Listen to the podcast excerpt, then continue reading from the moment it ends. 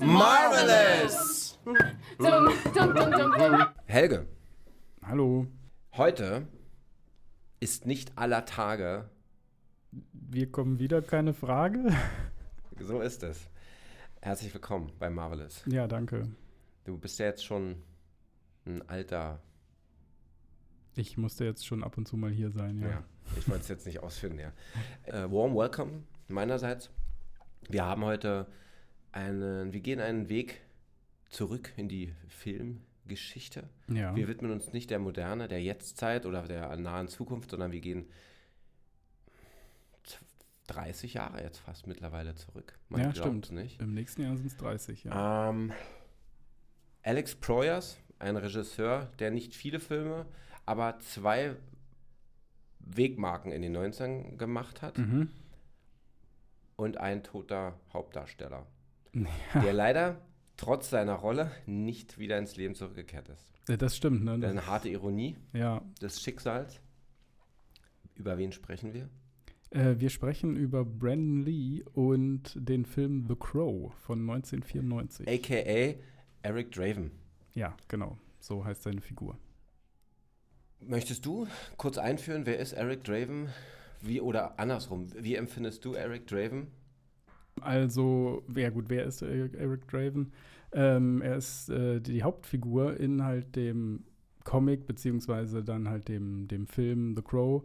Ähm, er ist, in dem Film ist er ein, ein ähm, Rockmusiker, der halt getötet wird am Tag vor Halloween oder in der Nacht zu Halloween, besser gesagt. Die Nacht der Toten. Genau, Devil's Night wird das irgendwie Ja. genannt. Ähm, und also er und seine Freundin werden ähm, ja ziemlich brutal umgebracht und ein Jahr später ähm, kehrt er zurück aus dem Reich der Toten. Ähm, eine Krähe bringt seine Seele zurück, damit er Rache nehmen kann an den Mördern von ihm und seiner Frau.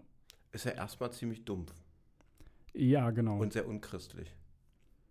äh, ja, über die, die religiöse Symbolik können wir ja noch mal sprechen Ja, die eigentlich. finde ich nämlich relevant in Ja, dem, in genau, dem der, Kontext. der Film breitet das auch sehr stark aus. Denn wie wir wissen, wir leben in einer Welt, insofern man dich und mich zu dem christlichen Glauben zuschlagen kann, äh, für uns gibt es kein Zurück. Zumindest für, christlich sozialisiert, ja. Genau, für uns gibt es die Ewigkeit der Seele, aber für uns gibt es kein Zurück. Höchstwahrscheinlich nicht, ja. Ja. In welchem, in welchem Amerika spielt denn dieser Film? Oder ist es Amerika? Mm, Ja, also höchstwahrscheinlich. Das Interessante ist, dass das natürlich so ein bisschen so eine, ähm, so, eine so ein zeitloses Amerika, sage ich jetzt mal, das äh, kann eine ganze Menge bedeuten, äh, eigentlich ist. Also es gibt, die Stadt wird eigentlich nicht genannt, äh, obwohl es Hinweise darauf gibt, dass es sich wohl um Detroit handeln soll. Aber das Relevante ist eigentlich, dass eher versucht wird, ähm, das so allgemein zu halten wie möglich, die Ästhetik, die Fahrzeuge, die Architektur, die wir sehen. Der Film ist auch ganz klar inspiriert von dieser gotischen Atmosphäre, die halt ähm, Tim Burton zum Beispiel in seinen Batman-Filmen etabliert hat. Tatsächlich war Tim Burton sogar als Regisseur eine Zeit lang im Gespräch.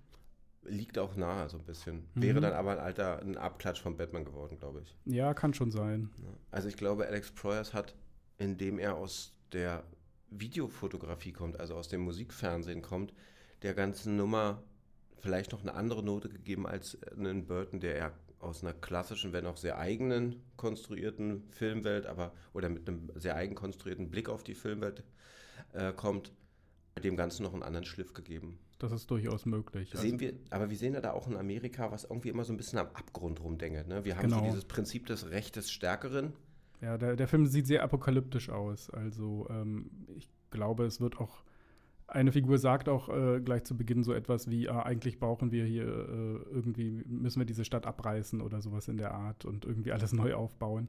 Also es gibt diesen, dieses Gefühl, einer eine Art Endzeit in diesem, in diesem Film ist da sehr stark, ja. Ja, und so ein, so ein Lost Generation Vibe kommt, finde ich, auch immer ein bisschen mit rein. Genau, ja. Weil Eric Draven ja auch so ein sehr verkopfter, in sich gekehrter Musiker eigentlich ist, der da des Nachtens auf seiner Gitarre rumhämmert, allein Ja. auf den, ähm, äh, auf den Dächern der Stadt.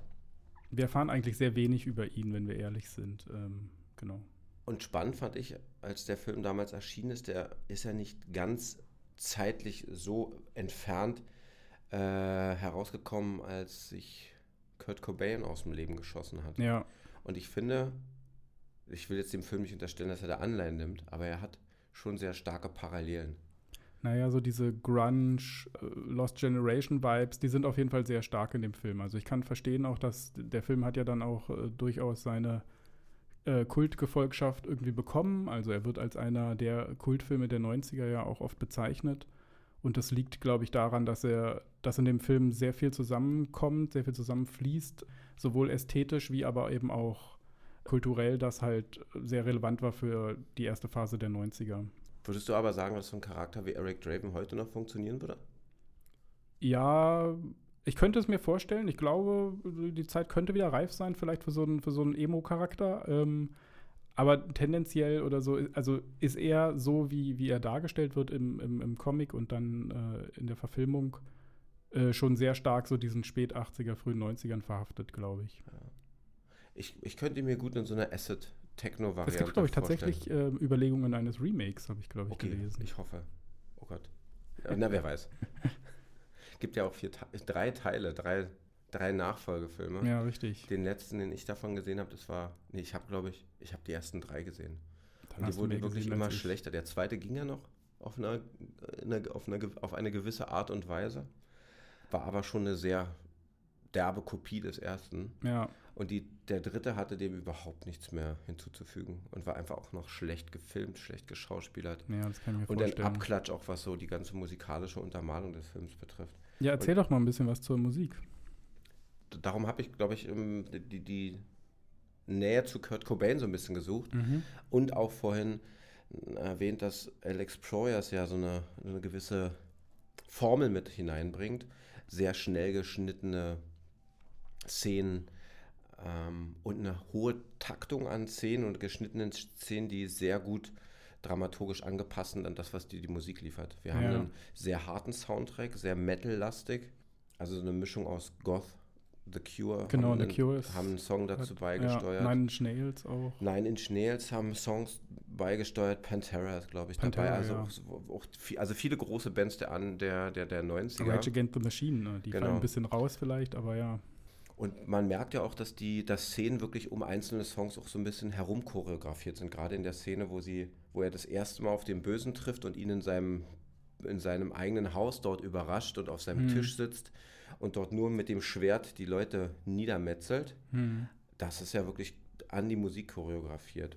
Was ähm, sehr wesentlich, glaube ich, für den Film letztendlich ist. Ja, Dieser Fokus darauf, wirklich Musik mit Bildern zu komponieren. Und das ist natürlich ein Standard im Filmwerk. Aber hier haben wir die besondere Konzeption, dass wir einen Musikvideoregisseur haben, der aus diesem Gebiet, der aus dem eigentlichen Filmgebiet, Kinofilmgebiet nicht kommt und Videos auf eine sehr, sehr kurze Distanz sonst gemacht hat. Und das merkt man dem Film sehr stark an und umso tragender ist die Musik auch. Also für Ja. mich war dieser Soundtrack tatsächlich auch ein Teil meiner Jugend, wirklich ein Jugendsoundtrack. Ähnlich wie das bei Natural Born Killers war, der auch von Trent Reznor ähm, kompiliert worden ist. ja. Und das passt eben auch zu dem Charakter. Ja, also der stimmt. Draven ist eben generell, ja. so ein äh, weltverlassener, in sich gekehrter, der hat ja hat, hat der eine große Mission?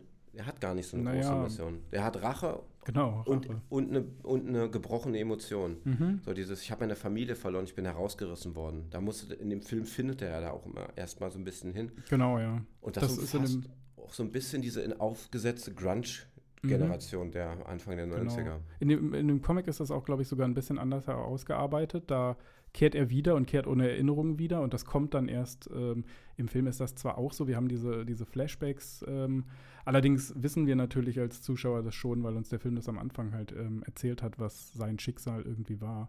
Und im Laufe des Comics muss er, erlernt er das erst, ähm, was passiert ist und wir als Leser erfahren das dann auch. Anfang der 90er war der Film extrem düster. Ja, richtig, doch. also, da gab es nicht so viele Werke, die, die das auf eine ähnlich dunkle Art und Weise. Richtig. Ja, das ist auch, das ist auch ein dunkler Film. Also, ähm, d- also auch die, die Emotionen, die dann da auch ausgespielt werden. Also es geht viel um Tod, es geht um Drogenmissbrauch, generell, ja, es ist die, die Stimmung, ähm, ja, sind alle Figuren irgendwie so am, am, an so einem toten Punkt in ihrem Leben angekommen. Also, ja. Deshalb ja auch meine Frage, in welchem Amerika oder ob wir uns in einem Amerika befinden. Ne? Also wir haben wirklich eine Gesellschaft, eine zutiefst, eine fast schon gescheiterte Gesellschaft. Ja. Man sieht nicht so viel. Das sind alle desillusioniert. Selbst der Polizist, der da rumschwirrt, ist zwar, äh, hat zwar so eine Engelsgestalt, weil der wirklich ein super freundlicher Typ ist, aber der hat, der hat überhaupt keinen Handlungsspielraum großartig. Ja, er genau. läuft eigentlich die ganze Zeit der Dramaturgie hinterher. Und wir haben das junge Mädchen, was eine Beziehung genau, zu Sarah hat, seine Ziehtochter, ne? mhm. ja. die auf der Straße lebt, faktisch. Ja, genau, weil ihre Mutter drogenabhängig ist und ja. mit. Aber dieses Drogenproblem, also generell sind ja, wir erkennen das auch zum Beispiel, wenn wir uns äh, Medien der, der späten 80er angucken, ähm, amerikanische Medien, dann sehen wir das ja sehr stark, dass Drogen da ein großes Thema sind. Ja. Also selbst in äh, Zeichentrickfilmen oder sowas, ja, geht es äh, teilweise um diese Thematik. Und das äh, spürt man in The Crow auch noch sehr stark, also dass ähm, die Drogenepidemien da ein Thema ist. Ja, und wir haben dann ja auch noch diese Nacht des Teufels, wie sie mhm. im Film genannt wird. Mich hat das auch immer stark an diese LA Riots erinnert. Ja, stimmt, ja. So eine brennende Großstadt, wo Wobei, die Menschen ihre eigenen Häuser zerlegen. Ja, da der, der Rodney King-Vorfall war ja doch irgendwie 92 ja, oder so. Ja, genau. Äh, ja, ich habe gelesen, dass es tatsächlich äh, in der Region Detroit ähm, tatsächlich irgendwie diese Praktik der Devil's Night irgendwie gibt, wo halt dann tatsächlich auch eben es häufiger mal zu, naja, eben äh, Brandstiftungen kommt und vergleichbaren Sachen. Also das soll wohl tatsächlich auch Anfang der 90er wohl irgendwie so eine große Sache da gewesen sein. Vielleicht mal nochmal zurück zu Eric Draven. Er, hatte, er ist ja auch so eine Art dunkler Engel, so ein gefallener Engel. Ja, also. Ich, am, wenn ich es mal ganz kurz, am markantesten fand ich es, wie er diese einen Drogenabhängigen mhm. den Arm drückt und dies, dass das Heroin wieder aus ihrem Körper herausläuft. Ja, genau. So in, dann das, der, der weiße Saft wirklich wieder sauber weiß aus ihrem Körper herausläuft. Ich würde sagen, dass der Film ganz stark daran arbeitet, ähm, uns Eric Draven als so eine Art äh, Christusfiguration darzustellen. Also ähm, sowohl was, was die Position auch oft im Bild irgendwie anbelangt, also dass er Dem manchmal. Kinoplakat an, meinst du, oder? Ja, da zum Beispiel, aber im Film gibt es äh, solche Darstellungen halt auch, ähm, wo er halt eben so ein bisschen mit gespreizten Armen oder sowas dann so ein bisschen an so einen gekreuzigten Jesus erinnert, ja. aber auch. Ähm, die ganze Endszene, seine, die letzte genau, Szene spielt. in der in Kirche oder sowas. Also es, er, der Film arbeitet damit sehr stark. Er sagt auch sowas, ähm, als er die Szene, die du gerade beschrieben hattest, da sagt er auch irgendwie sowas wie, äh, Mutter ist der Name Gottes auf den Lippen jedes Kindes oder so. Also er zieht auch ähm, ja, aus so einer, aus so einer spirituell-religiösen Dimension be bezieht er auch quasi so seinen, ja, also seinen, seinen ethischen Kosmos irgendwie, um, um das zu tun, äh, was er halt tut. Ich glaube, das, das will der Film auch, dass wir da so ein bisschen drüber nachdenken, ja. Tatsächlich ist aber dieser Gedanke mit dem Raben oder der Krähe, Entschuldigung. Ja. Ähm, der scheint nicht so christlich zu sein. schafft, ja. die Seele aus dem Totenreich zurückzubringen, ist ja nicht angelegt im christlichen Glauben. W wüsste ich jetzt nicht. Also ich behaupte nicht, dass ich jetzt ein Experte für Hast du eine Ahnung, wo das herkommt? Ähm, es gibt ein paar Anleiten, glaube ich. Also ich, ich glaube, dass da eher so, so vielleicht ja, so, so Volkserzählungen oder sowas vielleicht so ein bisschen irgendwie relevant sind. Oder ich glaube halt auch, dass ähm, so in der skandinavischen Mystik ist, glaube ich, der, der Rabe auch so ein bisschen so ein Totenvogel, der dann halt äh, so ja, das Bindeglied eben zwischen der Welt der Lebenden und der Welt der Toten darstellt. Auch in der Filmwelt haben wir den Raben ja eigentlich immer als etwas, nehmen wir den ja als, meistens als etwas Unangenehmes wahr. Genau, als böses Oben wird er irgendwie oft dargestellt. Was ja. Eric Draven ja auch ist. Ja, genau. Für einen Teil ein der Untoter, ja. Ne? Aber letztendlich ist er ja auch nicht nur, nicht nur rein und gut. Er nee. richtet ja brutal hin. Das stimmt allerdings. Der Film geizt da nicht an Brutalität, ja. ja. Und dann haben wir noch diese fast schon unglaubliche Verknüpfung mit dem Tod des Hauptdarstellers. Ja, das ist natürlich so ein bisschen die Tragik ähm, dieses Filmes. Also Brandon Lee kam bei den Dreharbeiten ums Leben. Das ist ja inzwischen auch so ein bisschen so eine, ja, so eine Legendenbildung irgendwie dieses Films. Das ist damals zum Marketing massiv eingesetzt worden. Ja, genau, da kann man sicherlich auch geteilter Meinung drüber sein. Ja, worüber der Film ja aber auch so ein bisschen spricht, ne? eine gescheiterte Gesellschaft. Ich lese da immer, das kann jetzt überintellektualisiert sein, aber ist ja auch so ein bisschen ja, kapitalismuskritisch. Diese Hierarchie, man kämpft sich nach oben, man ist immer der Leitwolf. Mhm. Und dann hat man einen Film, der da einen, ein bisschen so ein Gegenmodell präsentiert, aber eigentlich dann, wenn er tatsächlich veröffentlicht wird auf dem Markt, diese Erzählung mit den gleichen Prinzipien verkauft wird. Mhm. Ja, gut, klar. Kann ein bisschen überkandidelt sein. Naja, du gut, das sind natürlich die, die, Produktionsbedingungen, die natürlich bei jedem ja. äh, kulturellen Gegenstand ähm, da eine Rolle spielen, ja. Es war dadurch aber einer der ersten Filme, die äh, in denen eine Computeranimation, in denen in ein Mensch ein computeranimiertes Gesicht aufgesetzt worden ist. Also hm. sie haben so ein paar, oder sie haben Teile einer Szene nachgedreht dann noch. Ja. Das ist die Szene, in der er gestorben ist, ist die, in der dieser blonde Drogenabhängige, ich weiß nicht, T-Bone. Mm, ich glaube, du meinst Funboy. Funboy, oder? genau, mhm. Dankeschön. Ja. In der Funboy im Bett liegt und er sich durchs Fenster hineinschleicht ja. in sein Zimmer und dann die Waffe ich gezogen weiß, wird und er ihn meinst, trifft. Ja. Und da gibt es wohl zwei, drei Einstellungen, wo sie mhm. relativ unter schwierigen Bedingungen damals äh, sein Gesicht ersetzt haben. Das macht die Szene ja sogar noch unangenehmer, weil ja, in der Szene lacht er dann ja sogar darüber, dass er von der Kugel getroffen wird und sich dann seine Hand wieder schließt. Ja, er guckt so durch die Hand durch. Ne? Genau, ne? ja. ja. Ja, das ist eine Ironie des Lebens im, im wahrsten Sinne des Wortes. Ja. Und dann haben wir noch Brandon Lee. Der ist ja letztendlich auch der Sohn von einem sehr bekannten. Genau, von niemand Geringerem als Bruce Lee. Ja. ja dem großen Martial Arts-Experten. Ja. Und der Film galt damals ja auch ein bisschen so als das letzte Treppchen auf dem Sprungbett zum Star. Genau, das sollte seine, sein großer Durchbruch sein. Er hatte vorher schon Filme gemacht, aber halt eben, naja, relativ kleine und ja, auch bescheidenere, sagen wir mal so. Ja. Genau, und The Crow sollte sein Sprungbrett sein, ja. Was bleibt dir denn von dem Charakter so in Erinnerung?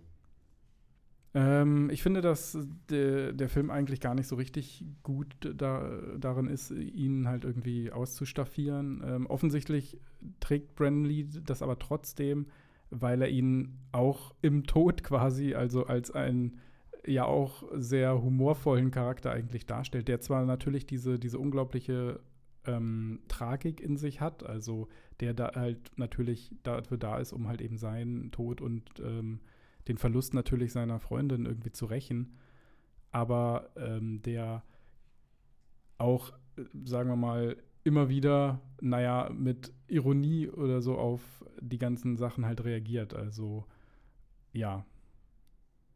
Der lacht die Leute ja auch, auch mit, aus mitunter, ne? So ein bisschen, ja. Ja. Also ich kann sagen, für mich war das ich glaube, The Crow war einer wirklich, wenn ich es an einer Hand abzählen müsste, würde der definitiv zu den Top 5 meiner, meiner Teenagerzeit gehören. Mhm. Ich mich, konnte mich gar nicht satt sehen an dem Film. Es war auch so, dass ich zu Hause geguckt habe, ja. Film, Film aus, zurückspulen, damals noch VHS mhm. und nochmal anschauen. Weil der für mich, ich bin da so ein bisschen so ein MTV-Kind. Mhm. Weil der für mich Musik so ein gewissen selbst erleidendes Drama dieses Verlorensein ja. und dann so eine, so eine wirklich so eine düstere, morbide, mit so aus der Gotik ziehender Mächtigkeit äh, geschaffener Bildebene kombiniert. Ich habe den geliebt. Ich habe ihn wirklich abgöttisch geliebt. Ja. Und auch wenn ich ihn jetzt angucke, man merkt, dass er, finde ich, handwerklich mitunter ein paar Schwächen hat. Er wirkt so ein bisschen steif. Mhm. Der würde heute anders inszeniert werden an vielen Stellen. Ja, das glaube ich auch. Aber Musik, Ton. Ja. Ich glaube, die Dialoge sind manchmal auch ein bisschen schräg. Ja, stimmt, aber die das sollen so, sie auch ein bisschen sein. sind so formelhaft manchmal. Auch was er so von sich ja. gibt, ist manchmal so ein bisschen. Okay, da ist er vielleicht stimmt, ja. dann wieder dein Christus, was du gerade erwähnt hast, ne? Weil das echt so formelhaft ist, was er so manchmal sagt. Gerade in den Unterhaltungen mit seiner, seiner Ziehtochter. Ja, ja es ist, es sind so, wirkt manchmal so ein bisschen altbacken. Die melodramatischen Momente sind nicht immer ganz gelungen ja. irgendwie. Aber äh, sehr gut sind auch zum Beispiel natürlich die, die ganzen Bösewichte in dem Film und ja. so. Also die spielen da wirklich, ähm, ja. spielen die wirklich sehr unangenehm teilweise. Ich, mir fällt gerade leider der, der Name des Schauspielers von dem, dem, dem von dem äh. Top Dollar oder so heißt er, glaube ich. ja- Äh, ich. Michael Wincott ist das, glaube ich. Oder heißt der Michael mit Vornamen? Ich weiß es gerade gar nicht. Der hat ja auch bei ähm, Robin Hood damals mitgespielt. Das weiß ich gar nicht, das kann Loxley. sein. Aber nicht, der hat nicht Ist Loxley ist er einer gespielt, von- nee, von sondern er hat ja? seinen, seinen, seinen, seinen, einen von dem Ding Untergebenen gespielt. Ah, Und der war okay. schon immer gut. Ja, er spielt auch den Bösewicht in äh, dem Eddie Murphy-Film Metro zum Beispiel. Der hat häufiger mal Bösewichte gespielt. Ja. Ach krass, nee, Metro habe ich nicht gesehen. Ist. Muss man auch, glaube ich, nicht. Darf ich dir eine Endgegnerfrage stellen? Ich habe eine mitgebracht. Na dann, schieß los. Es ist, die ist ein bisschen ambivalent. Du darfst den beiden, Ambivalent. du darfst den beiden Richtungen Oh beantworten. Gott, das sind die schlimmsten. Ja. Endgegnerfrage. Welches Familienmitglied würdest du gerne wiedergeholt haben von einer Krähe und oder nicht? Oh Mann, okay. Naja, ich hatte ja bisher Glück und es sind noch nicht so viele Familienmitglieder von mir ums Leben gekommen. Es gibt aber welche natürlich, denen ich es gönnen würde. Sollten sie ähm, sterben, äh, dann würde ich hoffen, dass natürlich meine Schwester wiederkommt. Okay. Aber hoffentlich nicht, um Rache zu nehmen, sondern einfach nur, um zu sagen, hey, hallo. Schlimm, also wenn sie einen Witz auf den Lippen hat, weißt du, es steht schlecht um dich. ja, vielleicht. Ja, okay, ich kann es ja auch noch mal ein bisschen abmildern. Wer wäre es dir denn wert, aus der Geschichte heraus nochmal einen zweiten Auftritt auf der Erde zu haben? Mhm. Aber hoffentlich nicht als so ein bösartiger Racheengel, oder? Kann, das, das überlasse ich dir. Rache ist ja nicht immer schlecht.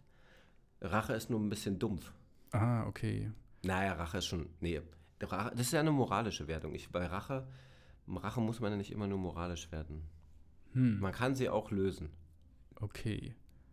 Also wenn es danach geht, wen ich gerne irgendwie wiedersehen würde, mit wem ich mich gerne unterhalten würde, ähm, der nicht mehr da ist, dann bin ich natürlich ganz Literaturwissenschaftler und ich entscheide mich für Franz Kafka. Boah. Das passt vielleicht auch so ein bisschen von der mobilen Stimmung oder so. Aber er hat doch seinen Zenit gehabt. Ja, Da kommt doch nichts mehr. Ja, das kann schon sein, weiß ich nicht. Äh, aber das fände ich auf jeden Fall spannend. Ich hätte ein paar Fragen, ja. Ja. Wäre sein Comeback im Schloss? Ja, oder beim Prozess halt, ne? Ja. das wäre doof, wenn er als Käfer wiederkommen würde. Ja, wäre ungeschickt gelaufen. Ja. Du könntest aber sagen, ich war es. Ja, stimmt, genau. Und dann hättest du deine Biografie mit der von Kafka verknüpft. Vielleicht bringt ein äh, Käfer seine Seele wieder oder so. Ja. Gut, Helga. Gut. Ich, Genug rumgealbert. ich wünschte, dass du nochmal wiederkommen würdest. Allerdings lebend. Ich, Oder äh, andersrum, nicht tot zwischendurch. Ich werde dran arbeiten, ja. Auf bald. Bis dann. Ciao. Ciao.